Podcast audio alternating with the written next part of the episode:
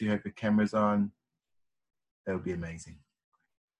The idea of seichel, which is a point that we began so many weeks ago, exploring this interaction between what we called teva and the malamina teva, the natural, the natural and the supernatural, and this thought process evolved into recognition that both those aspects are not only present in the external world, the natural being the normal course of events upon which the world runs, from the natural world to the business world to the emotional world, that's all within the realms of the natural.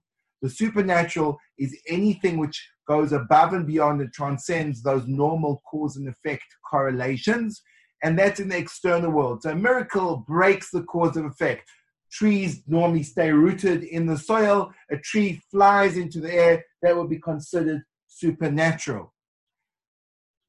The relationship between natural and supernatural we also described not as being two systems in competition with one another, but one coherent system with different time periods to which different processes of patterning evolve. When the Jews need to leave Egypt, so then the normal nature of water is shifted to become from a liquid to a solid. Not that there's anything different from water as a solid to a liquid, other than that the time required it to be changed. But even when water is a liquid, it's only a liquid because the same power that made it into solid is make it into liquid. And therefore, there's no essential differentiation between the presence of Hashem in nature to the presence of Hashem in supernature. One, however, is um, is obvious because it's exceptional, and one is hidden because it's expected. Another way of differentiating between these two points is one is called midas hadin, and the other is called midas arachmin. The expected cause and effect of the world as it runs in almost an unabbreviated, consistent fashion is called midas hadin, because the rules are cut and dried and they are so consistent in their functioning that there's almost no room for apprehension. The exception to the rule is called midas harachamim, because midas harachamim is the part that overrides the normative behavioral process of the world, and what evokes the transition from midas hadin to midas harachamim is dependent on a variety of factors. Rabbi Yerucham pointed out one of the factors which allows the graduation from Midas Hadin to Midas Rachmin is the conscious awareness of that the Borei Olam is manifest in nature. And when I take that to, to its nth degree and with a fastidious attitude, I obey Hashem's will through the world of nature, I then have the right to transcend and to touch on the miraculous and the supernatural. Another pathway to this intersection between nature and supernature is the power of prayer. The actual prayer is referred to in the Gemara consistently as rachme. In other words, the nature of prayer is the power that allows the teva to stop working for a higher order to become manifest. And it, of course, as the Alter of Kelm put out, reinforces reinforces the notion that Teva is always open to suspension because it's manifest the will of Hashem. So already what Tefillah does is tells us that yes, according to the laws of nature or according to Hashem's strict judgment, this is the way things need to be. Tefillah is the beginning of a relationship, just like the person that appeals to the um, the the the person standing behind the luggage counter to give him an extra few kilos without charging for it. It requires a relationship. It requires a certain connection of mercy and care. Tefillah initiates the relationship between me and Hashem in a personal, intimate fashion. Yes, by Olam, we say to Hashem, we know that things are meant to run in this order. We know that the reason why I have this parnasa problem or Khalila, this health health problem, is because that's the natural cause and effect that Midas Hadin um, prescribes. But Baruch Olam, please allow me to overcome that no, normal cause and effect. And allow me in your mercy to be able to see you manifest in an open fashion as Rabbi Yerucham pointed out, the point of the prayer is to initiate the relationship, and the goal is not to get what you want, but to see Hashem more openly in your life. The award of what you are seeking is not now that you the purpose of prayer was to get that result, but the purpose of prayer was to initiate a connection. And when you happen to get what you ask for, that connection, connection is cemented in an open fashion that you can actually see Hashem's presence. We have a distorted version of prayer. We look at prayer as a way of getting what I need, and therefore, ironically, the award of getting our prayers answered completely sabotages the goal of the relationship, as expressed in the famous parking lot joke that you all know, but we'll be saying it again on this Sunday morning. Man goes looking for a parking lot because urgent business meeting. Um,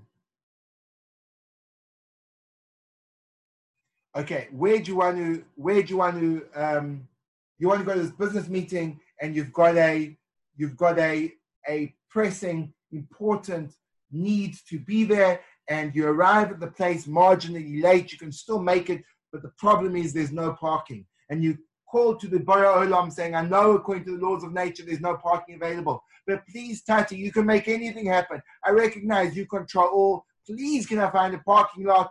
At the point you finish those words, the parking lot then opens up, and you reply to Hashem, Don't worry, Tati, I found one myself. In other words, that's the that's the paradox and that's the parody of how we can sometimes misapproach prayer. Tefillah is that once I was in that marshal get the parking lot, then I would say, not only did I know that you have the power to control the world, but now I've seen it with my own two eyes. I feel closer to you. This is amazing. And therefore, that cements the relationship. That's a brief summary of where we are up to right now.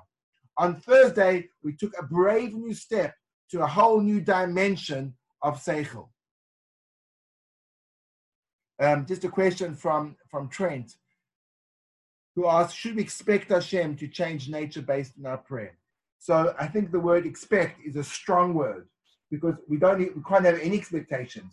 Because in other words, another problem of prayer is the perception that the question is that we also understand that Hashem is looking out for us. And even if our life is fraught with difficulty and pain, we still understand that Hashem is looking out for us. So really one of the fundamental questions asked in prayer is, well, why are we praying? Don't we have faith that Hashem is giving us is good? So the answer to that question is the same as we said before. The point of prayer is to engage us in a conversation. Now, in that conversation, the result may be that we get what we want, or it may be that we don't get what we want. In other words, in any conversation, any request, there's two answers. The one is yes, and that one is no. The accompanying faith of prayer is that even the answer no is the best answer for me. In other words, it's a whole new way of understanding prayer. We normally think the goal of prayer is to get what I want. And therefore, when I don't get what I want, my prayer has failed. But in this model, in this paradigm, the goal of prayer is to engage in an intimate conversation. Want to engage in a conversation, so then the answer will be either yes or no. Because since the point is the conversation and not the result, so then I'm open to either yes or no. If the answer is yes, so then I see with my own two eyes Hashem present in my life, which is the clouds are moved away. If the answer is no, it remains foggy. But either point is a point of prayer. I suppose that's much more, it's a much more real way of a relationship as well, because um, it shows that there's something to the relationship and it's not just like a slot machine that you put in the right, the, the right amount and then the result that you want came out because that would imply that there's no other person with his own perspective that you have to move towards and engage in and deal with. And therefore, this is a much more mature version of prayer. And of course, it answers the question is, well, um, if Hashem wants us to have something, he'd give it to us, wouldn't he? The answer is, for sure he would. But he wants to hear our voice, he wants to engage, he wants to negotiate. It's interesting that actually the Ramchal uses the expression of negotiation to describe prayer in Yesharim in Perkei Chasidus he speaks about prayer as being a masa or matan, which implies that actually the process of prayer does involve some kind of negotiation process. Obviously, every negotiation process begins with two parties that share common goals. And that's why there's discussions whether you can negotiate with terrorists. But when you're negotiating with someone, essentially you want the same goals, but you're both coming from different perspectives and you have to sort out the details. So when I'm going to the Borei Olam, if it's a negotiation, it means him and I have the same goals. Now, how would I approach that? Let's say, for example, I need parnasa and uh, I haven't got it. So now, if I go to the Borei Olam, I say, listen, Borei Olam, I need parnasa. And he, I imagine his reply to me will tell me why you need it. So he'll reply back to me and he'll say, I'll, I'll reply back to him and I'll say, well, you know, the truth is, I just feel like I could have a more comfortable lifestyle. I feel that I could have better couches. I feel that I could redecorate my house so I could subsume, uh, so I could, sorry, submerge myself in materialism and become more um, dislocated from, from, from those things which make me close to you. So Hashem says, okay, well, no. I mean, if the whole point is for us to engage, that's not a good thing. If I go to him and say, I'm, really not doing well. I need, I need your help. So he says, well, why do you need my help? I say, well, I already, you know, I'm here for you and you're here for me. So listen to this. If I don't have enough money, I can't continue doing the stuff I need to do. I need to help out people. Now, right now, I give X amount of tzedakah, and without the money, I'm not able to take care of those people. Now, you and I both want those people to be taken care of, right? So listen, I know you can do it without me, but I would like to be the agent for that. Please, will you give me the parnasa to do that? I would like to be the agent to make my house because I want to welcome guests into my house and I want them to feel warm and I want them to feel a place that is pleasant for them to be in. I want to be able to have the capacity to, to have the peace of mind to function in my tefillah. And then we negotiate because now we're on the same page. Um, and now we just have another question from Trent. He's like really kind of typing out the questions today, doing a fantastic job spitting them out at a spitfire rate. But if I'm davening for someone six, says Trent, I can't be conscious in the moment that I'm only doing it to build our relations. I'm doing it to try to do what I can to save the person. Is it in that moment of consciousness of the goal is required or reflective consciousness the main purpose of prayer? So um, let's talk about this way because I think that's a great example. I'm praying for someone, and now I've got two components. There's actually two relationships I'm dealing with simultaneously. I'm dealing with a relationship that I have towards a person. I'm feeling his pain. I'm feeling his his troubles, and I'm also dealing with my relationship with Hashem. But the truth is, in the world of prayer, in the world of prayer and negotiation, oh my gosh, look at this. The chat opens up, and now there's just no stopping it. Thanks, Trent. You're a real kind of trailblazer, aren't you? So in um in in that world, let's think how the negotiation process, process work. I go to the Borei Olam and say, Tati, my friend is sick. Now I know as much as I care and feel pain for him, you feel even more pain. And therefore, we need to do something. Let us not lie him. You have all the rachmanis in the world. The only reason I have rachamim is because you are the Baal HaRachamim who've given it to me. But Tati, you can't let this happen any longer. Please allow yourself in your merciful being to become manifest in his healing and in his cure. And then me and Hashem are in this process together. It's not like Hashem's kind of got a different agenda and I've got a different agenda. No, it's a negotiation. We always have to be sharing the same agenda. So before you open up your mouth in prayer, you have to think, is that my agenda? Now, obviously, that's going to knock out certain prayer, prayers. For example, if you are praying, and I'm not saying this is dafka, but I'm just giving an example. If you are praying for your football team, and if you're American, you know what that means, and if you're English, you know what that means, and it can be two different games, but football fits both. So if you're playing, praying for your football team, then you have to ask yourself, does the Borei Olam want this team to win? Now, the answer may be yes, the answer may be no, or the answer may be the Borei Olam doesn't want you to pray for a football team. I'm not saying it is or it isn't. I'm just saying that that should be your consciousness entering into the program. Now, I've got some time to read this chat. Jacob Janowski is shouting out, why would you have to verbalize and explain your intentions to Hashem to know them? Answer, because that's how you build a relationship. We build a relationship through words. That's why people are called medabrim. That's how we make ourselves understood and thought. And if we want to make the relationship with Hashem with real, that's how we do it, like we build every other relationship in the world. Great answer to Jacob Janowski's question. Now from Adam Yisrael. How does the notion of prayer itself is already the answer because it creates the connection to Hashem? As in, I'm one operates with the consciousness. Any answer from then, oh, it's just a bonus, so to speak. That is absolutely correct. That prayer itself is the solution. The solution is to engage in an ongoing intimate relationship with Hashem. The answer is not always there. Just like relating to another person, I have many expectations of people. Very often, my expectations are disappointed. So, what do I do? I cut the relationship? No, I recognize that's what the relationship is about. Obviously, the reason my expectations are disappointed is because there's something about the other that I'm not fully aware of. In the case of Hashem, it's obviously that the other, who is all knowing, all kind, and all caring, doesn't feel that this thing is right for me at this point in time. That requires enormous amounts of faith, especially when the person is in a very compromised position. But that's what life is all about. Good. So that's where we got until now with a brief um, segue into the power of prayer, something we've mentioned before, but certainly clarified and went into more depth right now. Moving on to our next topic, which we began on Thursday, and welcoming Rabbi Avram Grodzinski into the room, the great, great Mashgiach in Slobodka who perished at the hands of the foes in the, I think it was the Kovna ghetto. He, died of disease, he didn't die, he died of, uh, he wasn't executed, but obviously the conditions facilitated that. And he brings us to the awareness of a whole new dimension to what we've been speaking about until now, which is the role of the seichel in our life. When we turned the lens inwards to discover that these two platforms of nature and above nature, Teva and Lamalim Teva, are reflected in us as well. The idea of Teva, which is the will of Hashem, manifest in our day to day life, is reflected in our ability to reason, to understand, to deduce, and to compare, and thereby extrapolate from the situations that confront us in our day to day life and derive principles of behavior accordingly.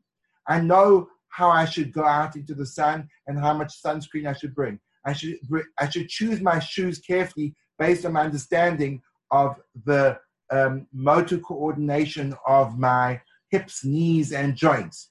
I should stretch in a way which allows the muscles to elongate and not overstretch, which causes a stretch, stretch reaction, which then makes the muscles shorter. In other words, in order for me to live in the world, I have to obey the rules of the world, which are manifest rules of Hashem. How do I know what those rules are? I have a mini Har Sinai inserted into my head, which tells me the rules, because that can derive the rules of normal behavior, and those are an expectation of me. If I break those rules, I'm breaking the will of Hashem. This gives a whole new perspective of what it means to live in the world of nature and cause of effect.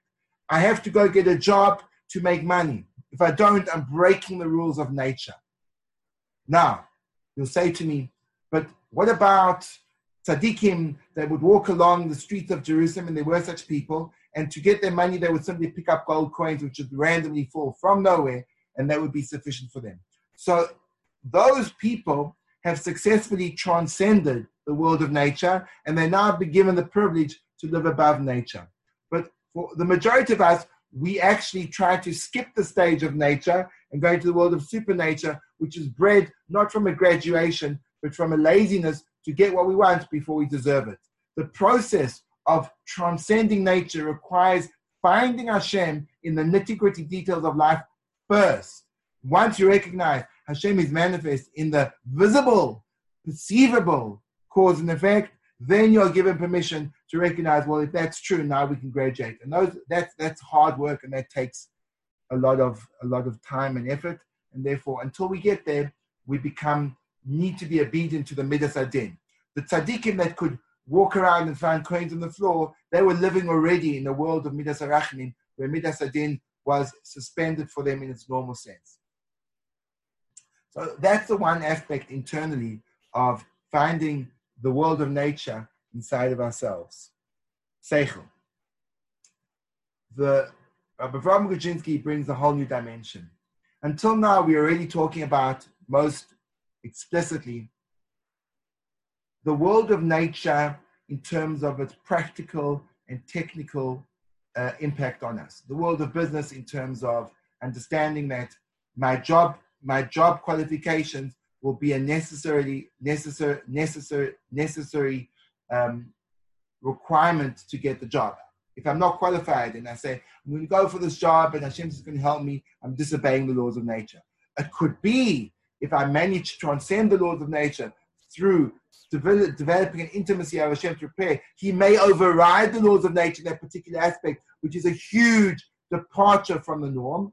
But that's not the way I should operate in a in a in a um, general state of affairs. I need someone on that level. In the general state of affairs, I have to obey Hashem, and if the rules of the job require these prerequisites, I have to come to the interview with those prerequisites. If I don't come to the interview with those prerequisites, I'm disobeying the will of Hashem that's decided the will of, that the world of business should work that way. And I derive that from my seichel. Now Rabbi Avram Grodzinski says, but there's a whole deeper component of the seichel. Even long before we get to Torah, and this of course gives us a whole new aspect of Torah. There's a part of the seichel which is an intuition of not only true and false, but also right and wrong. Perhaps this is what the world, because this is something which is a legacy of every human being. In the words of Nissim Gaon, in his introduction to Brochus, he says that this is a legacy of humanity from its inception, that we were given a gift. The gift we were given is the intuitive capacity to differentiate between ultimate right and wrong. We have, as part of our genes, a ethical component which abhors distortion of justice and praises truth and value. Now, this becomes interesting when we reflect on the modern world and even if we take a view through history, because there definitely seem to be periods of time that this law is broken consistently. But let's just try to play around with this internal moral thing. What came to mind when I was thinking over this idea, which still needs to explore, which essentially means that humanity as a whole has an internal guide that steers them on the path of truth. And all a person needs to do, this is long before we need Torah. Torah goes one step beyond this, as we'll soon see. But every single human being in this world, if they listen to that internal voice, has a moral compass with which they can navigate life. Now, I want to start to speak this out because it'd be interesting to see if this is like um, visible in our current lives. I remember visiting Yad Vashem, and there's a quote from Hitler Yamach Shmoy that's highlighted. And it's a famous quote, I think it's from Mein Kampf, where Hitler says, The Jews inflicted two wounds onto humanity one on the soul and one on the body. On the soul, they inflicted the wound of conscious, conscience, and on the body, the wound of circumcision. Now, those words coming from that evil mouth are extremely insightful because when we think about the idea of conscience, it seems to be a global perspective of life even if we look at now the recent response to the coronavirus, where there's a universal applaud of um, caregivers around the world. I've seen this in multiple forums and platforms that people are saying thank you to their caregivers. What does that mean about humanity? Well, it means that we appreciate self sacrifice. If we would be not conditioned to have a higher moral sense, we would critique the health workers for putting their lives in danger to save others. It would be a, it would be a sign of disdain and disgust for compromising your own personal advantage for the sake of others. Yet around the world, those people are being applauded. And now let's focus on that power to applaud means a sense of gratitude. If we were living in a world where the only thing which is our concern is my own personal survival, why would we demonstrate gratitude towards others, which is not directly benefiting me in my own personal life? So even the world itself, we see these, these little um, impressions of a higher force that exists within us as human beings. And the irony is when we we're not actually bound to that. In other words, we for sure can distort it, as we saw from Hitler Machma himself. He tried to squash that he accused the Jews of being there to awaken it. but it gives us a new sense of what our mission is. Our mission of Jews isn't to teach the world Torah, but to teach the world this moral concept that they have, which is before Torah. That is the that is the wound of conscience. And by us behaving in a way which we'll soon see is far beyond that, it causes the world as a whole to be awakened to their own falling, perhaps, in their moral connection to their conscience. And when you see that, it's so obvious because when you see massive human um, abuse, there's generally a response in the world which is quite unanimous. And even though the people who are the perpetrators of the abuse, they may even need to justify themselves by describing why it's not abuse. If we imagine a world where we'd all be totally evil internally with no moral sense, so then countries that performed atrocities would be either ignored or applauded. The fact that there's a reticence towards them and that countries that behave in an immorally incorrect way are boycotted, etc., and even those that don't boycott them know that there's something demonstrates that we have implanted within us an access to a higher moral code, a deep source of internal divinity. That is amazing. And that's also Seichel. And that's also, once we've connected that point, not even beginning Torah. Just to give you a taste of what, what, what the Ram Gozhin is going to say, in other words, he's going to contrast us with the, the, the, the sin of Stoim. Stoim and Amora, the Navi points out, as we said before, that the critique on them wasn't that they were wrong, but they didn't extend kindness to others. And we asked ourselves, would that not be implicit in the human makeup? They couldn't have been held responsible for that aberration. So we see two things from Stoim. We see how people can become so distorted that they can lose the connection to themselves, and we see, and they're responsible for it, which means they should know better. Because had they not been able to know better, they couldn't have been overturned in some kind of unjust punishment for something that they never knew they were doing wrong. Which means even those people, the perpetrators of the deepest evils, if you prick their conscience enough, they will, in a moment of reflection, say, I did bad. I did bad. That was wrong. So these are interesting ideas, interesting ideas to use as a lens to view history, certainly to view as a lens to view our world, but more importantly, to view as a lens to view ourselves. Because if we recognize inside of us that there's this incredible, pristine source of deep, deep wisdom. And accessing that wisdom is really the prerequisite for the study of Torah. We've got a lot of work to do. Torah is once you've got to that wisdom, we're then given Torah Mihar Sinai, which was the super, super natural power of comprehension that our own implanted seichel could never reach and that's going to be a whole discussion in its own right. I look forward to continuing this discussion tomorrow, 12.30, same place, same time. Thank you for tuning into Musar at 12.30.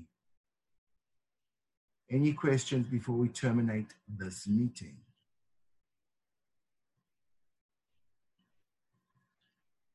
Well, then I'd like to